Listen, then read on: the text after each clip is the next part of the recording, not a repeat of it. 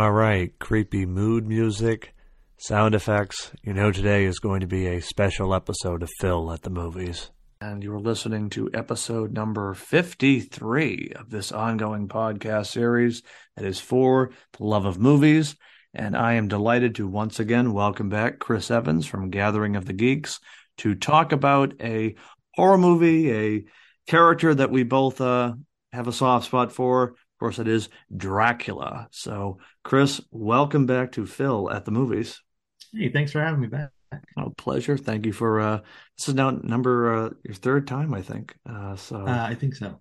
So yeah, this is uh you know, I, I, don't have any awards or medals to give out, but uh, the yeah the, the, the check will be in the mail. So uh, look for look look for that. Um, no, there's there's really no check, everybody. People, uh, I'm not paying anyone, just so uh, in case anyone was wondering. But um, any event, so Dracula.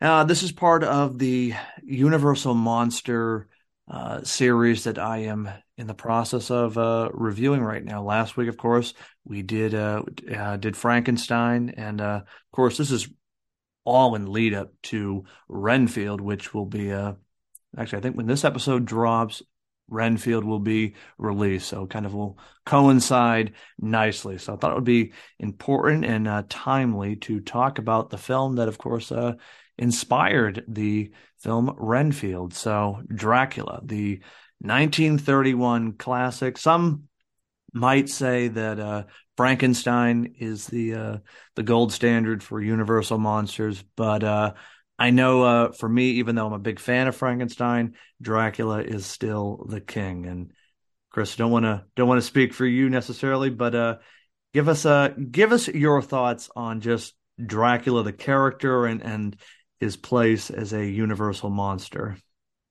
Um. So for me, Dracula is the king. He is the king of all monsters. There we Sorry, go. King Kong, or I think it's Godzilla, whichever won the fight. I don't remember. uh, Dracula is my favorite of the Universal monsters. I think that he is one that has stood the test of time, and for good reason. Right. He he's just the gold standard, and Bela's performance is. I just don't think it's been topped yet. Yes, there's been other versions that have been great, but Bela is is is the top of the, the food chain. No, and when you figure he was, you know, his time as Dracula began during his uh, uh, run with the the Broadway show mm-hmm. and uh, the different stage productions. And interestingly enough, and I didn't know this until recently, he was not the first choice for mm-hmm. the role of Dracula. He had to actually fight for this role, which it's sort of interesting given that Edward Van Sloan, who was Van Helsing, was in the the Broadway show. He was carried over to the movie, but but not Lugosi. I mean, it seems to me if uh, you, know, you had a hit Broadway show, why wouldn't you want the uh, the star? But uh, it's often been speculated, uh, given the relationship, uh, creative relationship between the director uh, Tod Browning and and Lon Chaney, that he would have been the the, the choice to uh, to play Dracula, and uh, he had subsequently passed away before the film entered production. But uh, it's sort of an interesting what if if you know Lon Chaney had been the uh, been the choice, uh, you know, had ultimately played the role. Um, I, I don't think we would. Uh, I don't think we would see Dracula in the same light if you base it on some of his other performances, like you know Phantom of the Opera or mm-hmm. Hunchback of Notre Dame. Even uh, think it would have been much more of a, a makeup uh, routine, which you know certainly there's been that approach played with Dracula, but uh, like you said, I mean for you know setting set sort of paving the way and and kind of being a performance that I mean arguably no one has ever touched. I mean, yeah, there are there are others, and certainly there are there are favorites who have donned the uh, the famous cape, but Lugosi just sort of he he sort of circles around everybody, and and I think whether intentionally or, or, or unintentionally, people seem to be channeling him in in one way or another. I mean, you can't hear one of those iconic lines like you know "Children of the Night" or uh, "I never drink wine" without you know thinking about uh, his performance.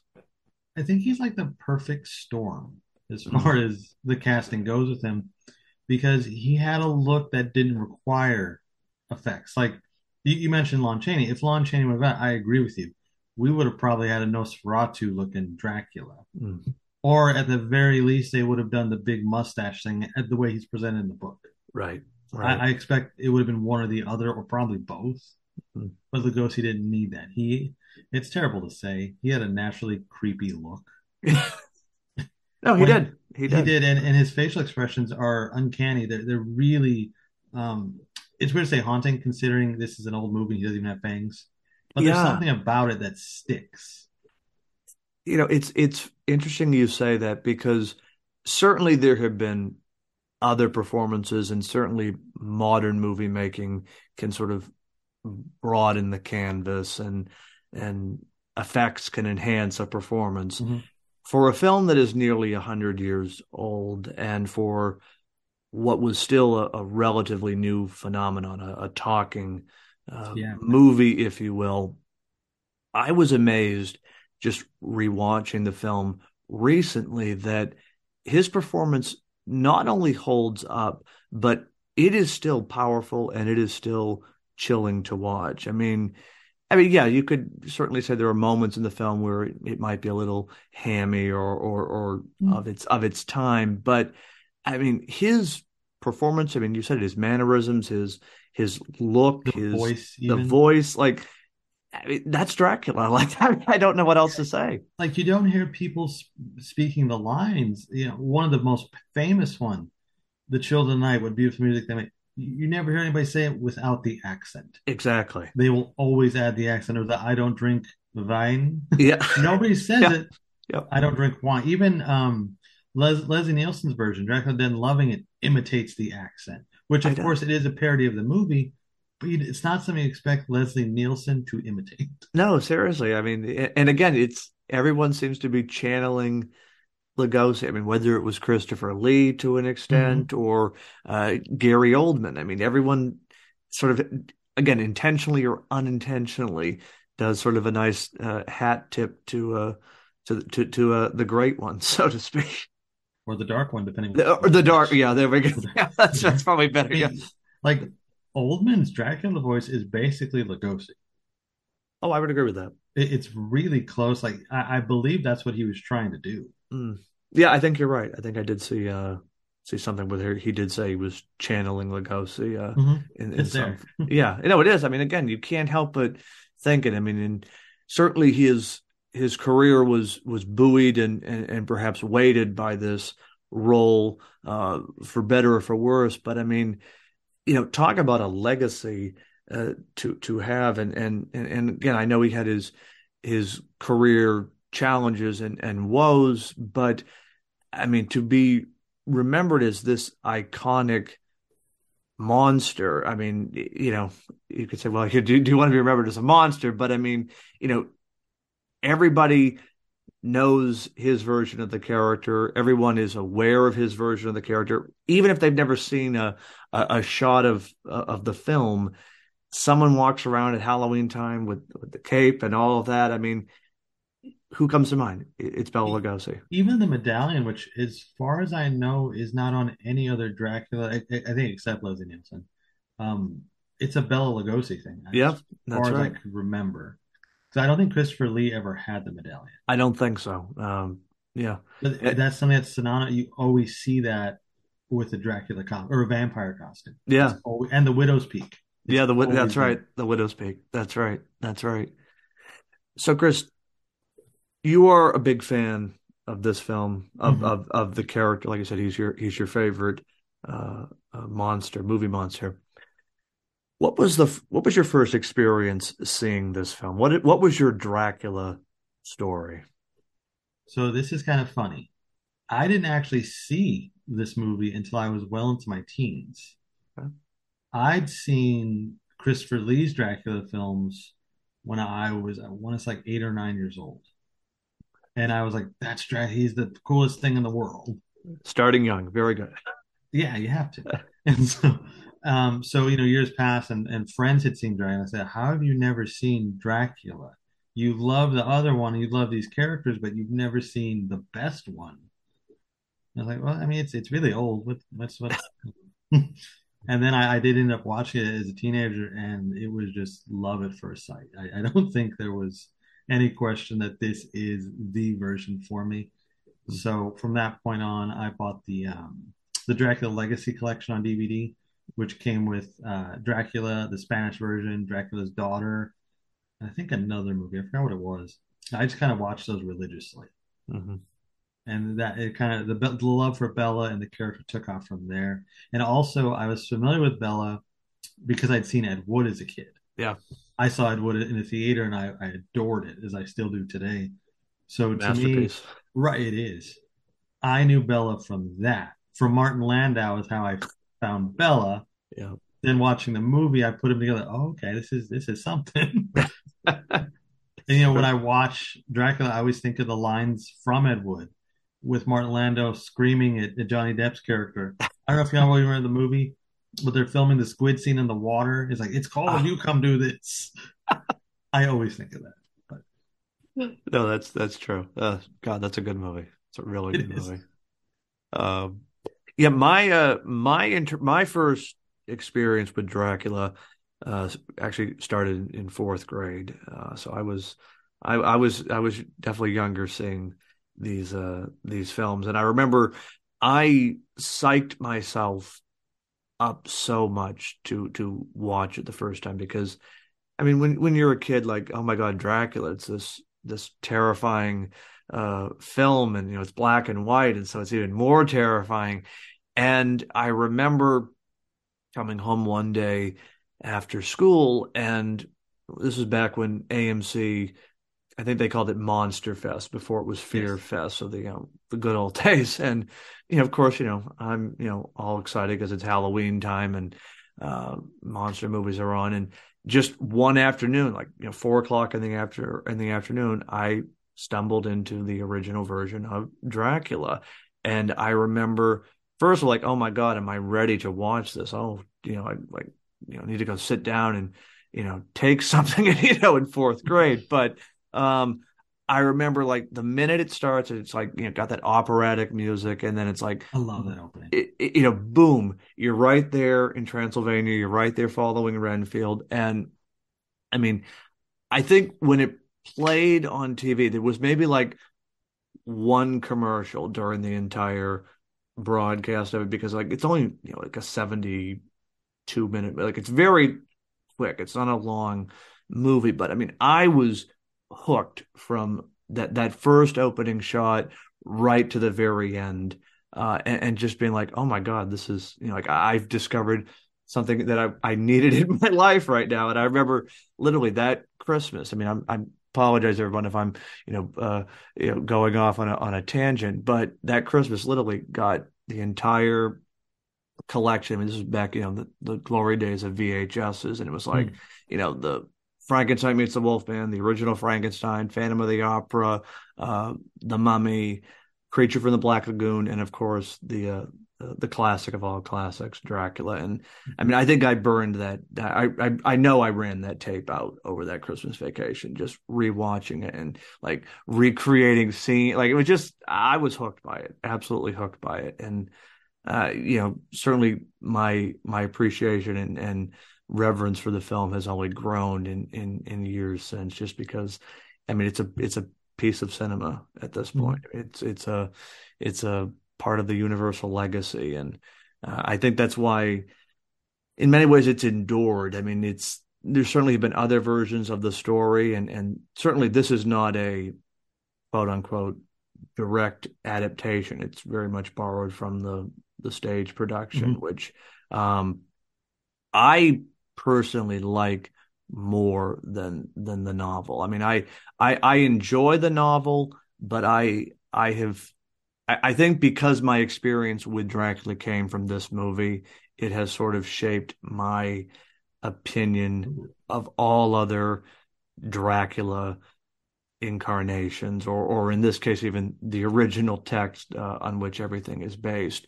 Uh, this movie had just such a unique impact. I mean, we'll get to it in, in a moment, other versions, but like the Christopher Lee one, I- you know, I have a soft spot because it's Christopher Lee. Mhm. You've got Peter Cushing, who I mean, he's arguably the best Van Helsing, uh, uh, you know, to ever, uh, you know, play the character. But, um, you know, I remember that even the first time I watched that, like, you know, it was great because you know it's in color and and you, know, you see more, you know, it's more theatrical. It's it's, it's darker too. It's a darker film. It's, it's much, yeah. But yeah, fangs. yeah, there are the, the fangs are there. Uh, and Christopher Lee, I mean, you know, if anyone's going to, you know, uh, try to you know not not replace Bela, but certainly uh, be a worthy uh, uh, successor to Dracula. Mm-hmm. Christopher Lee is is certainly in that in that conversation. But I have to say that when uh, you know again, even though I, I, enjoyed it and it's a great film and and certainly all the the subsequent ones, I, I still keep going back to the original one and just it, it, it's it's so perfect. I mean, I think you said it best. It it was lightning in a bottle that that first film, and it just it sort of lingers in your imagination and i mean for yes. better or for worse shapes every uh, incarnation of dracula that has come since and i think it's going to continue to do so mm. but also another thing about it that i find fascinating in a way is the word i want to use here because you look at a modern film and it's of course it's pretty to look at mm-hmm. you look at a film from 1931 which is nearly 100 years ago there's things in this film that are still so good looking. That's right. The sets are amazing. And they're so grand and they're, you know, not just in the scale, but the details in them. And you mentioned the opening with when we were seeing the the carriage and we're following Renfield. The Carpathian Mountains look pretty cool for a movie that was made in 1931. it's impressive that is something I I really noticed on this most recent rewatch. I sort of went on a Dracula binge. I watched I like rewatched. I know, I know, really getting into the spirit. Um, I rewatched some of the documentaries and and mm-hmm. for the making of behind the scenes, and I was in. I was amazed that they had originally planned this as a big budget spectacular, sort of yeah. in the same vein as Phantom of the Opera or even uh, I mean, Frankenstein almost seems larger than life at, at, points, but you know, the Great Depression and, and sort of the economic upheaval uh, caused them to to scale it back. But I, I mean, you said it the the sets, the mountains, Dracula's castle. I mean, that mm-hmm. opening where he, I mean, just this grand, you know, foyer and and, and the cobwebs and I mean, it it it looks like a modern film. I mean, yes, the camera work may be a little stiff at, at points, and you know, again, it's it's almost hundred years old. But and it, it yeah, go ahead. I was going to say, and it's also a little bit more eerie because there's no music because they didn't have the technology nailed at the time to have music. So it adds another layer of that eeriness when you're looking at Dracula's castle, when you're seeing that spider web, like you mentioned. Mm-hmm or even when they reuse shots because they do that a couple times, it's fine. It, no, it works. It works. Like sometimes, like you know, whenever a movie does that, you're like, oh, come on, couldn't you just have, you know, done something else? Mm-hmm. But no, it works with this film, and I think, like I think you said it best. There, there's a there's an eeriness to it, either because of the the lack of music, or just sometimes even the way the camera is is set up for a shot. The you know it's almost like you're being watched or, or, or you know we the audience are are watching but yet we feel we shouldn't be watching because we don't know what is going to happen or, or we might see something uh, unsettling it's it's amazing how this movie can play those tricks and again we're talking a film that's nearly a century old here it's it's immersive that way too yeah it's weird. It's it's strange because we're so used to there constantly being some kind of noise in a movie.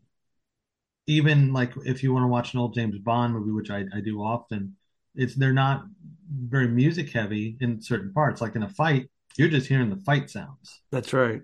That's but right. everything else, there's music. Mm-hmm. In this, there is not, unless you do watch it with the score that was added in '99, which I I've done it once, and honestly, I can't remember it I prefer it without.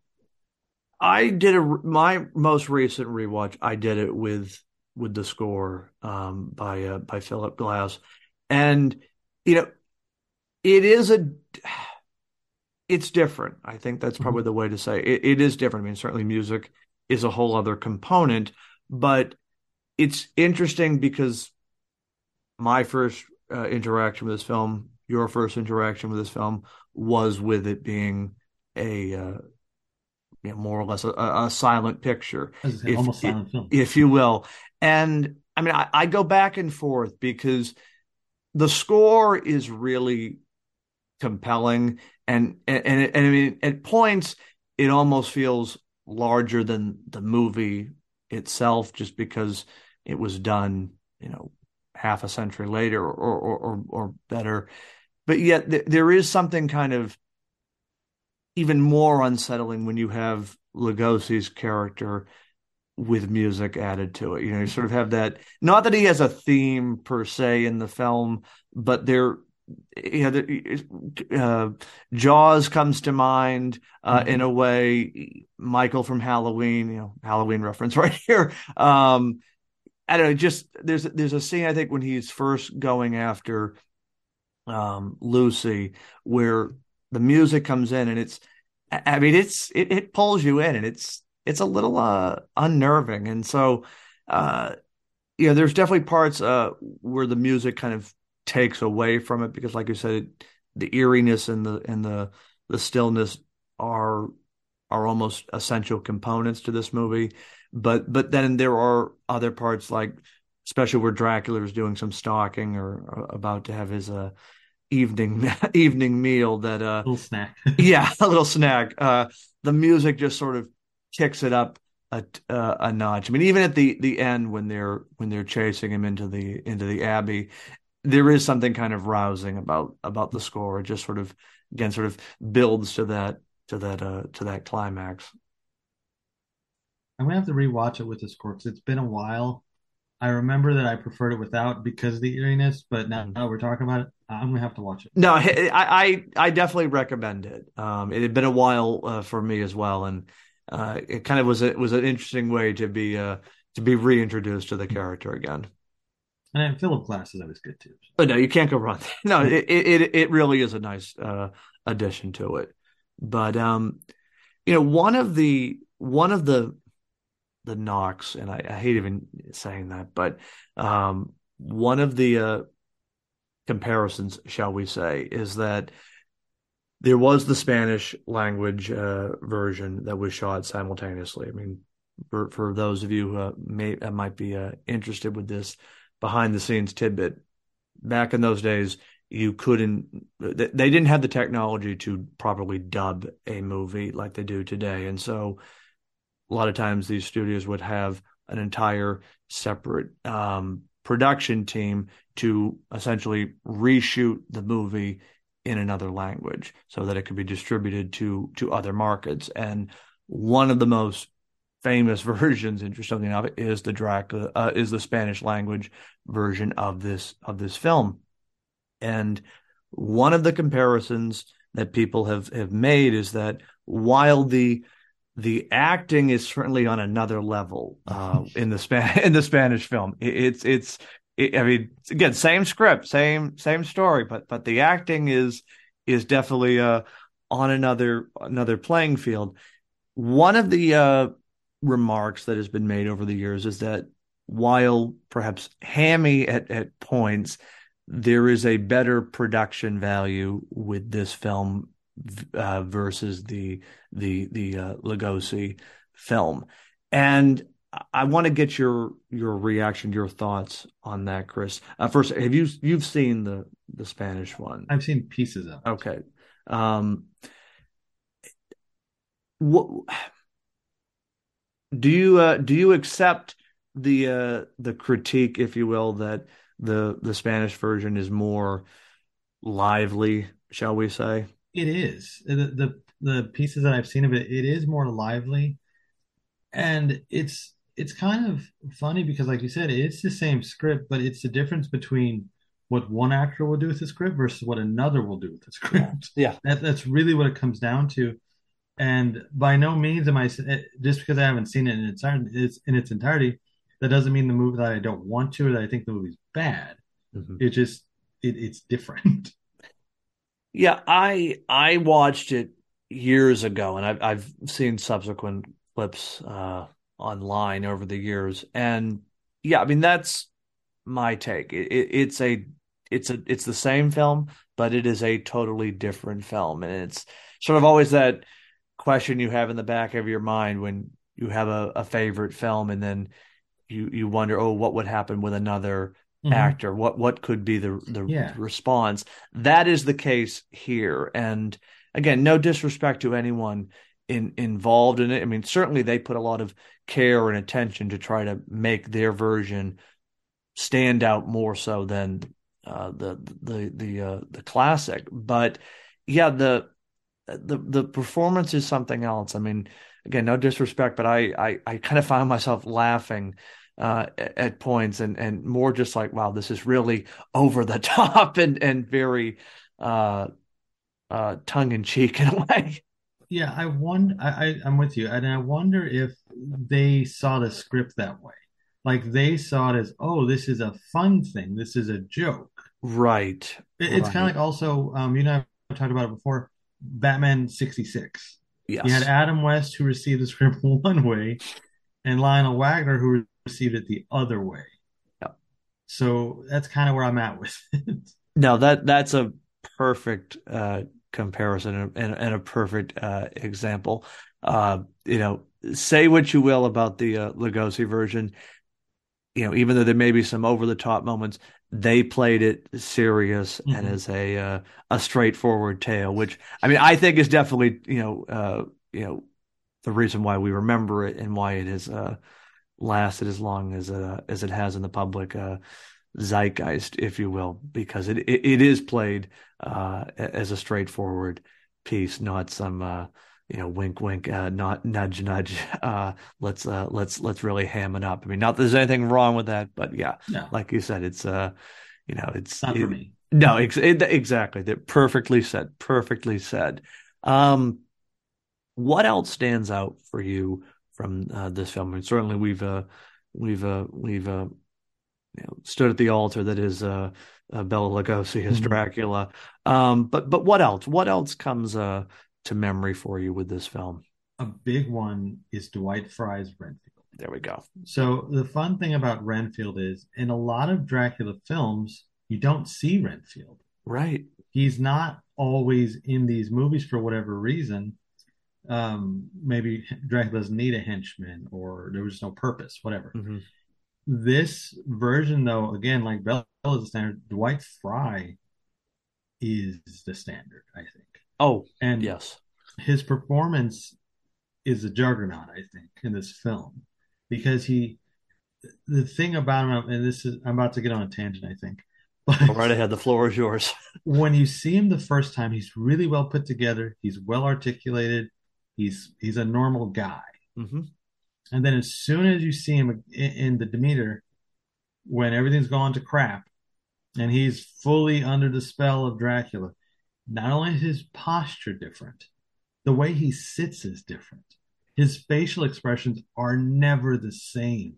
Mm. He is visually unhinged. And it's not something the makeup artist did. It's something Dwight Frye did. Even his voice has this weird tone to it. And his that giggle when before you see him, I know, and the police the... are like, "What does that sound?" I wouldn't even open that door. Leave him in there. Whatever the hell that is, leave it in there. It's great. I, I love the scene where they're all talking in, in the library about what's going on and how they think you know Dracula is a vampire, and you just hear him sort of you know laughing and leering in the background. He's like, mm, "Isn't this a conversation for people who aren't crazy?" I love the way he just walks around the house. I know it's like somehow gets out all the time. He's just a lunatic hanging around. I know. No, no straight jacket for Renfield. No, because I think they made a comment. He's stronger when he's the lunatics are stronger. Yeah, something like that. yeah, but Dwight Frye is excellent. No, it, it, I mean that's another uh, another character that that is is sort of you know, imprinted in my memory all these years later. And again, the first time I saw this film, I wasn't prepared for that. I mean, again, you have this image of Dracula. Mhm. Lugosi is synonymous with the character, and you know everyone can do a Dracula imitation.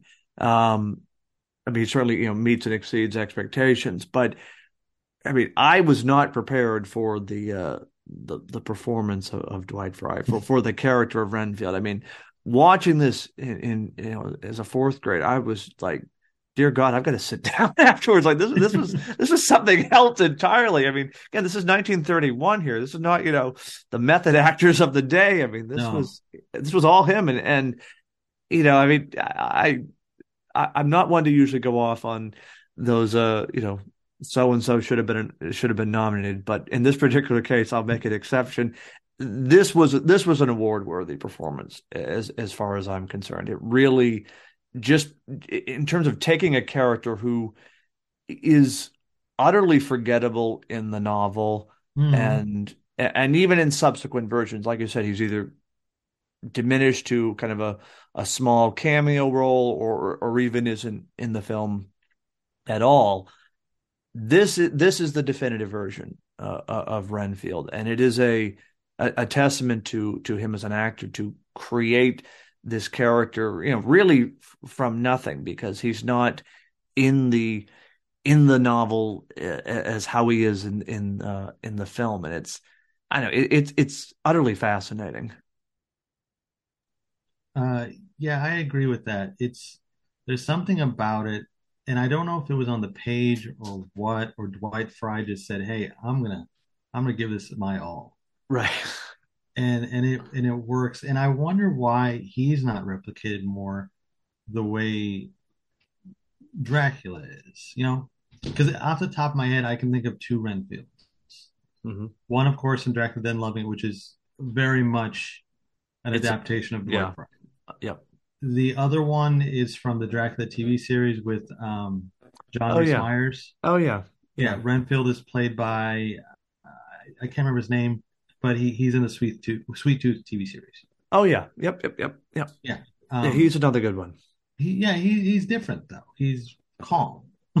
Yeah, which uh, again, probably you know, testament to to Dwight Frye. Mhm. I can't see Renfield as uh, as being calm and, and and tranquil in any way. Uh, I think I've told you that I've seen this ver you know the version of the stage play a number of times over the Mhm. years, and um, the one thing that has always been a disappointment uh, for me with the stage play is every time I've seen it, whoever is playing Renfield, they are either doing the worst Dwight Frye impersonation and impression, or they're just not even doing it at all. And it's sort of this like, okay, be Renfield, you know, do do do do the thing. But uh yeah, it, it's it's a testament, I think, to his to his character and, and his performance that it is just so I mean, again, that's that is lightning in a bottle. It is, and one of my favorite scenes, like, is the one you mentioned where he just kind of comes in. The other one is when we see him in the cell for the first time, and he's Oh, yeah. having a fit about them taking away his bug. Right. It, it's just so good.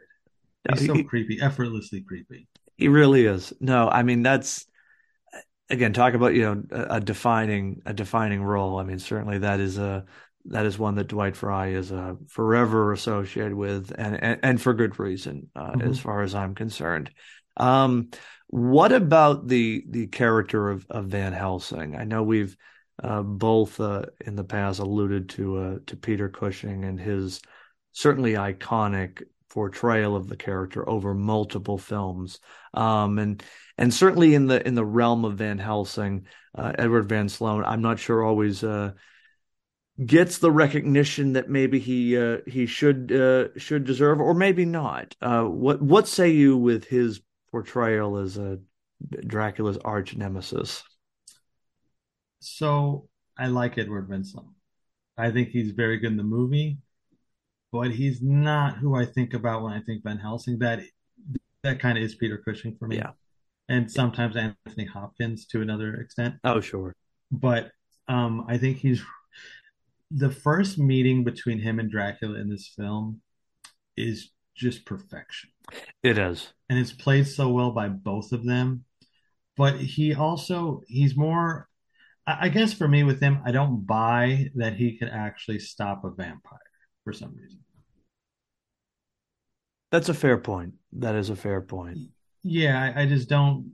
If Dracula were, would have gone physical with him, I don't think he had a chance. No, no. I mean, you know, say what you will about about Peter Cushing. I mean, certainly there was a uh, a discrepancy height wise with uh, Yeah. with Christopher Lee. Like But- these two also, though. Yeah, no, that's true. But but but Peter Cushing could hold his uh he could hold his own against Dracula. That I mean- that is for sure. He held his own with Darth Vader. So That is true. Oh, very good. Nice uh Star Wars reference there. yeah, Uh, Peter yeah. Cushing was, was amazing. Edward Van Sloan, though, it, it is amazing too. Just not my preferred Van Helsing. I think he's got some great material though. No, exactly. Yeah, no, certainly their uh their first meeting. Uh that's that's another one of those moments that I I don't think has ever been properly replicated or Mm. or even matched in other films. And you know, I think for good measure, a lot of films don't don't don't touch it because you know why touch perfection? Yeah, if you, I think that's maybe what it is. They they don't want to be compared, also, Right, right. which I understand. But when you have these two characters, that's going to be an important thing. Like you, you take the Van Helsing movie with Hugh Jackman, who, who Right. I don't think is really anybody's Van Helsing. no, no, probably not. No. no, I enjoy the movie, but Yeah. he's he's not the most memorable version. But you know, you think of his first meeting with Dracula in that movie, and it's pretty good, but it's not this. No, no. This is And that movie had all the money, all the effects, Hugh Jackman, yeah, yeah. and it still does not affect you the way this one does. No, I mean that's where you know it, it, the saying is, guys. Uh, if it's not if it's not broke, don't uh, don't fix it. Uh, Mhm. Don't don't don't uh, try to re- replace perfection, and that is certainly true with this with this film. Um, we've we've alluded to it a little bit uh, early on, but Dracula is a character that is sort of, uh, I mean, he's like Batman. I mean, you know, talk about another creature, a creature of the night who has just been a part of our of our pop culture and zeitgeist really since his inception, and certainly the the film in 1931 cemented his status, and it's only grown larger. The the shadow has grown lo- uh, larger. What other versions of this of this story of this film do you enjoy? What other ones would you uh, say? Uh, you know, if you're a fan of the movie, don't don't waste your time. Ah, okay, that's a great question, actually. When it comes to the Dracula films, I get pretty specific hmm because I, I guess this is my criteria. This and Christopher Lee's stuff. Right. So I, I I love the Christopher Lee movies except the one I it has two different titles. I believe it's called Satanic Rites of Dracula though. But I've seen it titled something else also. Oh He- yeah. He dies in a rose bush. Oh right. I almost want to say that was the last one he did with. Cushing. Yeah. It is terrible on It's every it's- level. yeah, it's abomination. I actually bought it for a dollar at the dollar store years ago. I was like, oh, I've never seen this one because it had a different title. I didn't know it was the same thing. I was like, oh, this is horrible. Waste of a dollar. A waste of a dollar. But the other, um, I, I'm really high on the other Christopher Lee movies. Dracula Dead and Loving It is very, very high on my list. I think because it's basically this movie, but updated and funny. Yeah. It's it's a Um, it's a classic. It is. And at the Renfield, I saw everything. It's hilarious. Yeah. um, I like that one a lot. I also, not a lot of people like it, but I enjoyed Dracula 2000. Gerard that- Butler. That's another underrated film uh, as far as a Dracula movie Mhm. goes, I think. Um, I'm actually surprised that hasn't been uh, been rediscovered or, or re uh, evaluated in recent years because I, I want to say it's you know, been on Netflix or, or, or something. Yeah, it makes its way around. Yeah, So do the sequels. yeah, that's right. I mean, the sequels are you know they're okay, but Mm, I like the second one kind of. but, But- no, the, that first one is, um, I mean, it's, I, I don't know if I would I would call it iconic, but it is certainly a uh, an updated uh, edition uh, on, on the classic, shall we say? It's a decent swing. They, Yeah, they do it's- some it- different things. Yeah, that's a good way to put it. It's a good. I, I think that if this movie would have cut the overly long opening, it would have been bigger, a bigger hit. because the, the Mm. opening without Dracula, it, it does drag on, but once he's fully in the movie, it just goes. It does. Yeah, it goes from zero to a hundred like that. Yeah, and it has kind of a unique idea with it too. And you also have Christopher Christopher Plummer Oh, was as Van yep, Helsing. Van And when we talk iconic Van Helsings, Yeah, he may not do much in the movie, but he's great. No, he's great. Yeah, that good, very good. Thank you for uh, reminding me. I I totally spaced. He was even Van Helsing, but no, you were right. No, he is now uh, another underrated one. Mhm. I also I do not love Bram Stoker's Dracula. Okay, but that's I, I wanted to touch on that because certainly um, you know, Keanu Reeves is uh in uh the in the headlines these days. Um, you know, uh certainly uh you know I, I do enjoy me some some John Wick Oh and yeah. and and he's I mean he's just a, I think a wonderful uh human being. I mean I don't know him personally, but just you know what you uh what you read, what you see, and I think you know sometimes you get an impression of people. He uh he Mhm. seems like the real deal. But He uh does. no, uh Francis Ford Coppola, Anthony Hopkins, Gary Oldman. I mean, stacked cast, top notch director. Ah, but what a film! And, and I'm I'm i Beast. if you could see my my face, guys, it's not a very uh very good reaction. It's I I remember this movie came out and I think it came out in 92. I could be wrong about that. It was, yep, 92. Okay, so I, I was pretty young at the time. We did not see this one in theaters because unlike the other stuff I'd seen in theaters, this one was supposed to be more um you had to pay more attention to it, which my parents didn't think I'd be able to do. It's like, okay, fine. Um, we caught it on when it hit VHS. And I remember watching it as a kid, I was like, ah, this ain't for me. Then as an adult, time went on, I was like, okay, maybe I'll try it again. And I don't hate it. I like things about it. Right. I like Gary Oldman specifically. Oh, he's great. I do not like Keanu Reeves Harker. I don't really care for Winona Ryder's Mina. I don't like the love story very much. I don't like the ending. You know, this doesn't sound like I don't like it. I also the weird werewolf thing, you know, the scene where we're kind of getting to the Beauty and the Beast category. Like, what was that for? Any sensitive ears, this may be a good time to unplug. No, it's uh ah yeah, Dracula and bestiality, not something that uh I mean, he's a lot of things, but is is that where we're going? Yeah. On, on the positive, though, like Gary Oldman's fantastic. The effects are great. It's a beautiful looking movie. I was gonna say the cinematography, the sets, it's The, spectacular. the score, Oh yeah. All good stuff. It's just there's I have a lot of a lot of things about the story and the cast I don't jive with, I suppose. Well, you actually raised a point which I I um I, I didn't have down here, but now that you've mentioned it, um certainly in the the story of Dracula, certainly in the original film, uh it's it's certainly it's nuanced and, and even maybe not even so.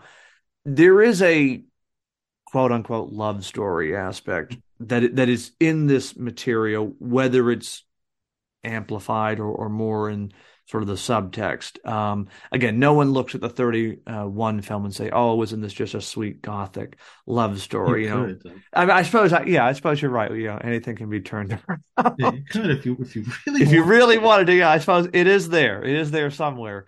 But um, I mean, more or less, Lugosi, uh, Christopher Lee, Dracula has been portrayed, at least for a, a portion of his time, as a terrifying creature of the night, a, a monster, someone you don't want to, um, you know, cross on the street, so to speak. There's be a few where he's not. Yeah, and so I, I, I raised the the question: Do you think Dracula should be portrayed in any capacity as a romantic figure? Again, I think of sort of the Gary Oldman taken away. There's the Frank Langella Mhm. version, uh, which is kind of a, a an updated remake of the 31 It is, yeah. film. Um, and and certainly, you know, there's been this fascination with vampires as these, uh, uh, you know, sort of uh, star-crossed lovers in a way, or or just oh, give them a chance. What what is your take Mhm. on on Dracula as a- as a tragic love uh, story or figure or or even vampires in general? Uh, I mean, because I, I have opinions, but I will I will hold back for the moment. this is gonna be a fun conversation. I can tell. Yeah.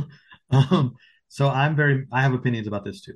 Mm. I am really really mixed when it comes to it because I feel like vampires in media have become these romantic figures to the point where we forget why they're monsters mm-hmm. and what their purpose is. I say that as someone who absolutely loves Interview with the Vampire, mm-hmm. which is famous oh, yeah. for bringing the romanticism to the forefront. Mm-hmm. But the thing is, even with those books, you don't, you cannot deny what they are. That's right. part of the reason Louis is as a miserable character as he is. He can't escape what he is. Right. So when it comes to Dracula, it depends. Like the Frank Langella version, I like because while he is romantic, he is still not someone you want to mess with. Right, right. Gary Oldman's is similar, but I feel like you invite him to a family dinner, he'll calm down. like, hey, it's Thanksgiving. You want to come over? I guess. Right. Mina's gonna be there. Cool. um, and then you have like like George Hamilton's version to me. Oh yeah, yeah. That's one of the earlier ones I saw too. That sticks with me too because he's a kinder, friendlier Dracula. Or even Judd Hirsch's in the Halloween that almost wasn't. Oh my God, yes. So yeah. there's room to make these characters romantic. You just can't. I I think it's a disservice to forget the monstrous aspect of that. Right. I mean, I I come down on on the side, and, and again, I'm probably you know, I don't know if I'm necessarily an outlier, but I don't think vampires should be romanticized in any way. And I say this as someone that enjoys Interview with a Vampire. The TV show was utterly fantastic. Mm-hmm. Um, but I I prefer my vampires as as a creature of the night. Truly is something terrifying, and in many ways, I think uh, Christopher Lee to an extent, certainly Bela Lugosi. That's the perfect balance, you know, kind of the the suave, uh, mysterious, gentleman-like mm-hmm. figure who is cunning yet also uh, appealing, but has that that real sinister dark side just lurking beneath the surface. I think that's as far as you want to go with the uh, quote unquote romantic side. Um, put, that's put, my yeah. preferred take too. Yeah, and that put me down as a as a definite no. I think on any on anything on any romantic side uh, of, of of a vampire. I mean, again, I'm looking looking at you, uh, uh, Edward Cullen from uh, from Twilight. Oh, I know, I, I, I know, I know. I show you much much love to uh, I, to Robert Pattinson, but oh dear God, no. I don't consider that a vampire movie. No, it probably no, it really. I isn't. really don't. I no, don't, you're, you're, I, don't want to upset any fans. I, no, I think you're. I think you're on to something there. I think you're on to something. It's there. a different beast, but I'm I'm with you. Like ten times out of ten, if you present me with the suave killer, that's yeah. what I want. Yeah, exactly.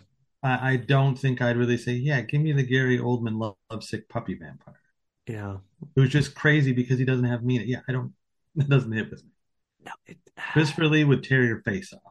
Exactly. Uh, and and then go, you know, and shake someone's hand right afterward. That's, That's right.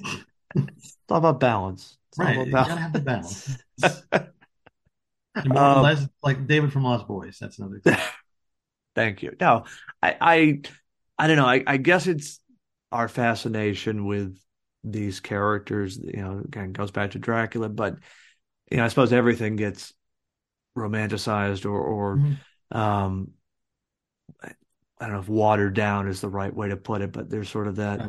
Let's yeah, that, let, us call it. Yeah, let's call it what it is. I mean, there there is a watering down uh, of, of vampires, and like you, you know, it, it, would be like you know, not that it will ever happen, but you know, well, I suppose it did it did in some ways, but like humanizing Michael Myers. You know, mm-hmm. it, it's just you lose that aspect of of of the character, and um, you know, again, I, I think you got your gold standards. You, you, you know, Christopher Lee is is right there, but you know, I mean, Bela Lugosi. That that's mm-hmm. that's what you want to try to come close. You're never going to top it. No one's gonna no one's gonna you know replace uh, him as the king. But that's what you want to strive for. That's what you want to try to emulate if possible. I, I, I completely agree with that. This and if you want to add more personality to him, that that's cool too. I don't I don't mind that. Right. But when you make them hell bent on finding love and you know you take away the fangs or you take away the sunlight issue we're not looking at the same kind of characters. Like i also look kind of like um the vampire diaries. Oh, you know i watched that for a few years. And in that show you had one brother who was you know more merciless in, in episodes. But then it became a point where they were both kind of the same thing. It's like yeah i don't know if i want to watch two louis not really my thing here i need the balance One Louis, one Louis is enough. one miserable louis is enough That's that's perfectly said. Um, as I said at the start of this show, this is all in in in lead up, all in anticipation to the release of Renfield. Yeah. And I know, Chris, you are you are eager for this film. This is probably one of your most anticipated films of of of April, uh, let alone 2023. Is that a Mhm. fair? Yeah, okay. that, that is Uh, completely fair yes. Right. Um, just this is your moment. Just l- let it rip. To, to talk about just just anything Renfield. This is this is the hype Renfield section. Go. oh wow this isn't good I know, probably dangerous. I know. I don't know if you want to do this. Uh, yeah, no, Renfield. I remember when this movie was announced, I was like, well, I just want Dracula. What are we doing Renfield for? And then when I it was announced Nicolas Cage was Dracula, like, oh, we're doing something. I am there for whatever this is. I don't care. and so, you know, we we've months and months of uh, promotion and whatnot, and we've seen them. We've seen set pictures, official pictures. I am all in for this movie. I don't. It doesn't even need to do much to make me happy. It gives me Nicolas Cage's Dracula, and it's a good performance, which I think it is going to be. I am completely in for this, and I, I'm so excited. I I echo I echo those sentiments. I mean, certainly given that this is a a sequel, and I and I don't think it's a, a spoiler at this point, but uh, uh, you know that this is a a follow up to the original 1931 film. That is something that just sort of you know if my uh, if my interest was uh w- was at a, was at a nine or a ten, we're already uh you know into the uh 11 and 12 uh category at this point. That definitely helped my. I mean, I was already in, but hearing stuff like that just pushes it because the ending of Dracula 31 is um it's actually been one of my sticking points about the movie. As much as I love it, I don't love the ending. Well, let's let's elaborate on that. What what about the ending of the film? It's so simple. Like there's no struggle. It's really easy to do. Like, oh, he's sleeping. I'm just gonna drive this stake that I, Right. I pulled off of his coffin into him, and we're done. You expect more of a conflict. Yeah, that it's it's funny you should say that because when I rewatched the movie, that was something that sort of stuck out and was like, oh, I forgot this is kind of an anticlimactic Mhm. ending. And, and interestingly enough, with the score, uh, when I watched it with the score, the the uh the groans that Dracula makes as as Van Helsing is I know that sounds you know, sort of strange way context people um when Van Helsing drives the stake through his heart um in in the original version you hear you know Dracula moan and scream and you know as he's uh killed off screen. But with the with the score it's interesting. The sound effect is is somewhat diminished in a way. And Mhm. and not not to say that you you miss it but you really have to pay attention uh in order to to catch it. Because you can almost go from like okay he's looking for Dracula. Oh Van Helsing's got the stake. And then oh you know bing bing bing you know church bells are ringing and it's over. Like it, it's it, it's anticlimactic I think that is a, a perfect uh description for uh the, the the film, which I think up until that point, you know, everything is is on is sort of on uh on you know in tune, and there's a Mhm. nice uh kind of you know building towards something. But yeah, it it does end in kind of an abrupt fashion. Now I don't know if that's you know again I've never seen the original script. I don't know if there was any notes or something behind the scenes that was going on, but it, it is a rather abrupt ending. It is. It's so simple, and it's you know also you kind of want to see Dracula the conflict after what he does to Renfield. Yeah. You kind of want to see something happen, and you you just don't get it. No. No, and that's something that other films, again, I'm thinking of uh, the first Christopher Lee one. There is that epic mm-hmm. confrontation, especially between Van Helsing and and, and Dracula, which it's is very cool. Yeah, it's, it's a perfect staple, and it it goes out of its way. They certainly could have, if they wanted to, in that film, done the proper stake through the heart uh, ending like in like in the book or, or like in the film but they go with something different i think again that's a nice sort of subtle way of saying that we're we're we're doing a, a different approach than than what came before and we're not going to touch what came in 1931 even though i i do think it is kind of uh you know a sad way for the film to end a, a, a sad way to end an otherwise great film. Mm-hmm. you just kind of expect more from that ending and you don't get it.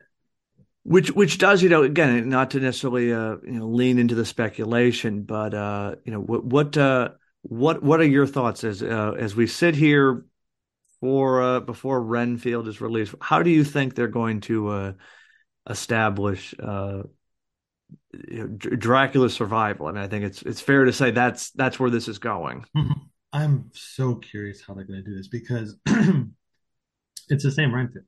This is mm. not a hmm. different Renfield. It's not a descendant. It is Renfield. Yeah. So as we know, he holds Renfield up by the throat yeah. and then like throws him down the stairs and he's dead. Yeah. So what I'm assuming happens is that exact moment is different. That's where it changes. What happens to Mina, I don't know. Right. But I'm assuming what maybe Dracula kills Van Helsing in that moment, or that's my or maybe like that's when the the bug eating John Wick stuff starts with Renfield. Right. And he kills Van Helsing. Some that's the moment where I think it's going to change. I'm very curious to see how they handle. Same, same. Again, especially that knowing this is now a a direct sequel, mm-hmm. which, um, you know, it's sort of crazy to think about. There has never been a a quote unquote direct sequel. I mean, I know there's there's Dracula's daughter and and the subsequent yeah. Universal films, but um, I know the original just feels so timeless, and I mean, while they're entertaining, the films that came after, uh, I mean, maybe it's because the lack of Lugosi, the lack of of continuity, and and just sort of you know maybe a, a, a cash grab. I don't know that they, they lose their they lose their luster. I feel like all the Universal monster films they they couldn't do sequels with them really. No. Bride of Frankenstein works because you're you still got Frankenstein introducing another character with him, yeah. but the other ones there was really no no chance for him to survive. No, no, that's that's very true. That is very true. Um, it's more uh, more cashing in on, on, the title and the, and the character than, and that and was kind of the thing at the time. Yeah, no, that's very true. Just just slap the title out there, mm-hmm. and people will show up, and and certainly people did show up because these uh these monsters have endured and been a part of our uh, our our pop culture for I mean at this point almost 100 years which I mean that's a testament right there. It really is. That Dracula was released February 14, 1931. Amazing. Amazing. Yeah, we, we are, are, in March of well, I guess when this is out it'll be um it'll be April, yeah. Uh, April of 2023. It's crazy. It's I mean again just I think a testament to the character to the to the film uh, and everyone involved. But I I have said this on this show before. Everyone knows my my uh, my feelings when it comes to to horror movies and to scary movies, and certainly uh, Dracula is is tame by uh, by modern standards, uh, to say the least. But I, I think why these movies endure, why we enjoy them, why I enjoy them is on some primal level we like to be scared. We like that that unknown and, and there's there's something fun. There is something fun about these movies. And and i mean it it, it almost goes beyond nostalgia for me. They're just i mean they're just pure entertainment uh, at this point. I, I i have such a reverence for these uh these universal monsters. There's something unique about these movies because uh, like you you know i love horror films. I love all kinds of horror films. But there's something unique about these ones because, in a way, I look at it as they didn't have the stuff we do today right. to make these films effective. Mm-hmm. So what they relied on were these main actors who they perfectly cast in pretty much every instance. Right. They had to rely on the mood and the the performances. Right. Like you know, you make a horror movie today, you're not really like look at the Invisible Man movie that came out recently. Oh yeah. The Invisible Man is not scary. It, it's a different beast. They didn't have to rely on the performance of that Invisible Man. Mhm. They instead relied on cool effects, a good, good script, and Elisabeth Moss. Right.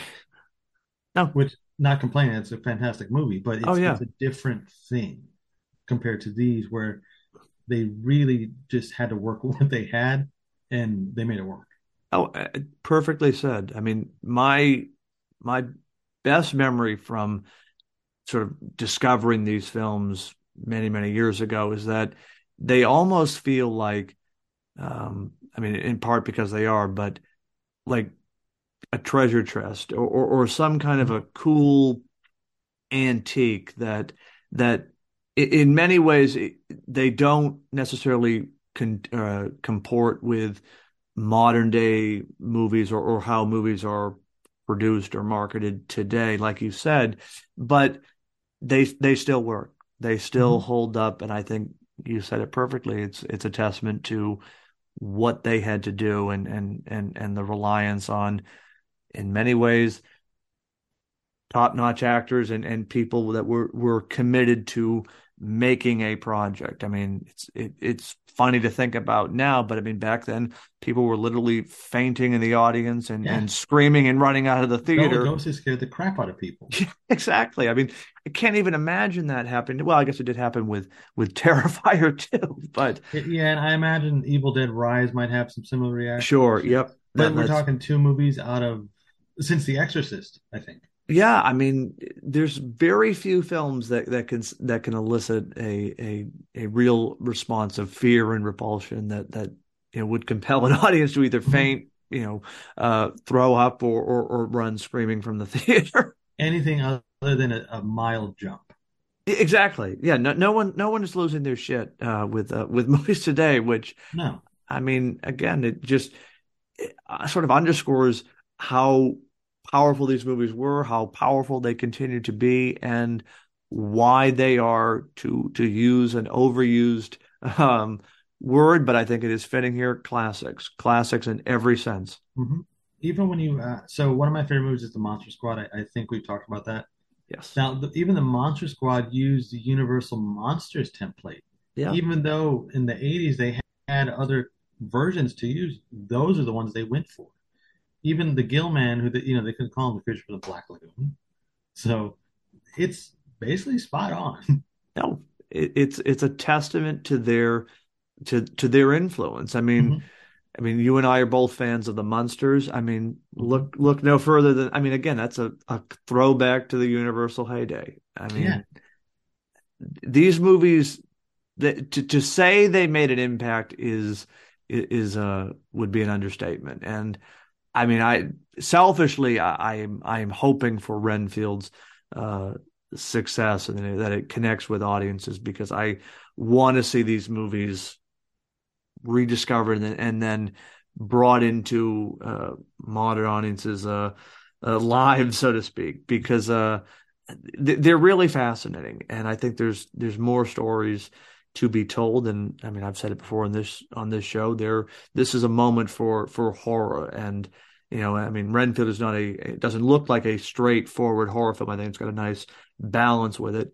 Uh, but why not capitalize on that? You know, Mhm. you, you know, Universal. You know, c- come see us. We'll we'll we'll we'll help you along. Uh, yeah, we have a few ideas. yeah, just a few, just a few. Yeah. Um, Chris, any any more thoughts uh vis-a-vis Dracula? I just think it's a wonderful film, and it's it's really stood the test of time. And if you get a chance to watch it, please watch the 4K version. Thank you. I, I was going to do a plug for that. No, um, the 4K. I mean, sometimes these films, particularly older ones, they don't always hold up well or transfer well. Mhm. And um, I saw a version on, you know, kind of a different note, but of of Casablanca. Um, this was from a few years back. It wasn't the most recent 4K, but it was, you know, maybe like an uh, an alternate, uh, you know, a high def transfer, and it, it, it wasn't what it could have been. Like it was just sort of, I don't know, it wasn't the best transfer. Mm-hmm. This film, I mean, it, it it is a flawless uh, piece, and just seeing it sort of you know under the quote unquote microscope, if you will, of of of, of modern technology and, and flair, just only enhances it, its its beauty and its uh, cinematic grace. I agree. I've seen it. I've seen Dracula on a standard DVD. I've seen it on TV. The 4K, like you said, it enhances the details of it. Like when you see the, is it a cockroach coming out of a mini coffin? No, yeah, yeah. It's like, whatever yeah. that that bug is. Yeah, it's, it's, yeah. Maybe it's a bee. It's it's some kind of a bug. It looks really cool. Yeah. No, uh, seriously. I mean, again, I I go back to that opening with with the cobwebs and mm-hmm. and and Renfield. Like that in 4K, like oh my god! I mean, it, it, you you feel like you're right there in uh in Castle Dracula. Mm-hmm. It, it's it's just it's like I said, it's a wonderful film, and if you have not watched it, I really recommend giving it a shot. Whether you like vampire movies or not, there's just something about it that works. And he doesn't even have fangs in it. We don't actually see him harm, like physically harm anyone. It's always implied or off screen, but it is effective. You buy it.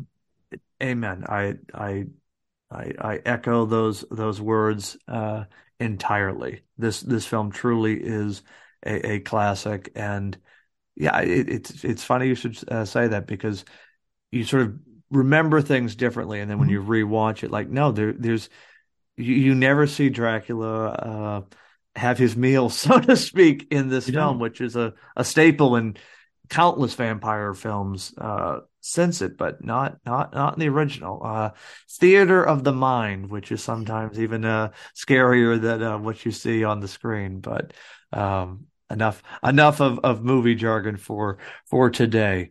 But um, Chris, want to thank you once again for coming back to to Phil at the movies and talking Dracula and uh, getting hyped for Renfield. I know uh, uh, well, by the time that this episode drops, you will have seen Renfield, so that is a uh, that that is exciting, and uh, I I certainly hope that the film is everything that uh, you want and more. Well, thank you. I you know I'm very excited. I haven't shut up about it for the last I think two months or so. Now that's getting closer. I probably won't for the next week and a half. I'm sorry, everybody. That's all right. That's all right. Bring it on. It's all it's all good. Uh, Chris, before uh, before I let you go, uh, give uh, give some plugs. Where can people uh, find you uh, on uh, on Twitter and the like? Sure. Uh, thank you for having me again. First of all, I appreciate it, and it's always Pleasure. fun hanging with you. Uh, you guys can follow me on Twitter if that's your thing at that Chris seven zero. You also follow the podcast I co-host with my buddy Emmett Davis over at G of the Geeks on Twitter. Phil can plug the other cool thing that we do together. Right. As I have said, everybody, if you are a fan of all things DC, and and certainly if you enjoy hearing me go on about Batman as I do from time to time on this particular podcast, you can check out DC Unlimited.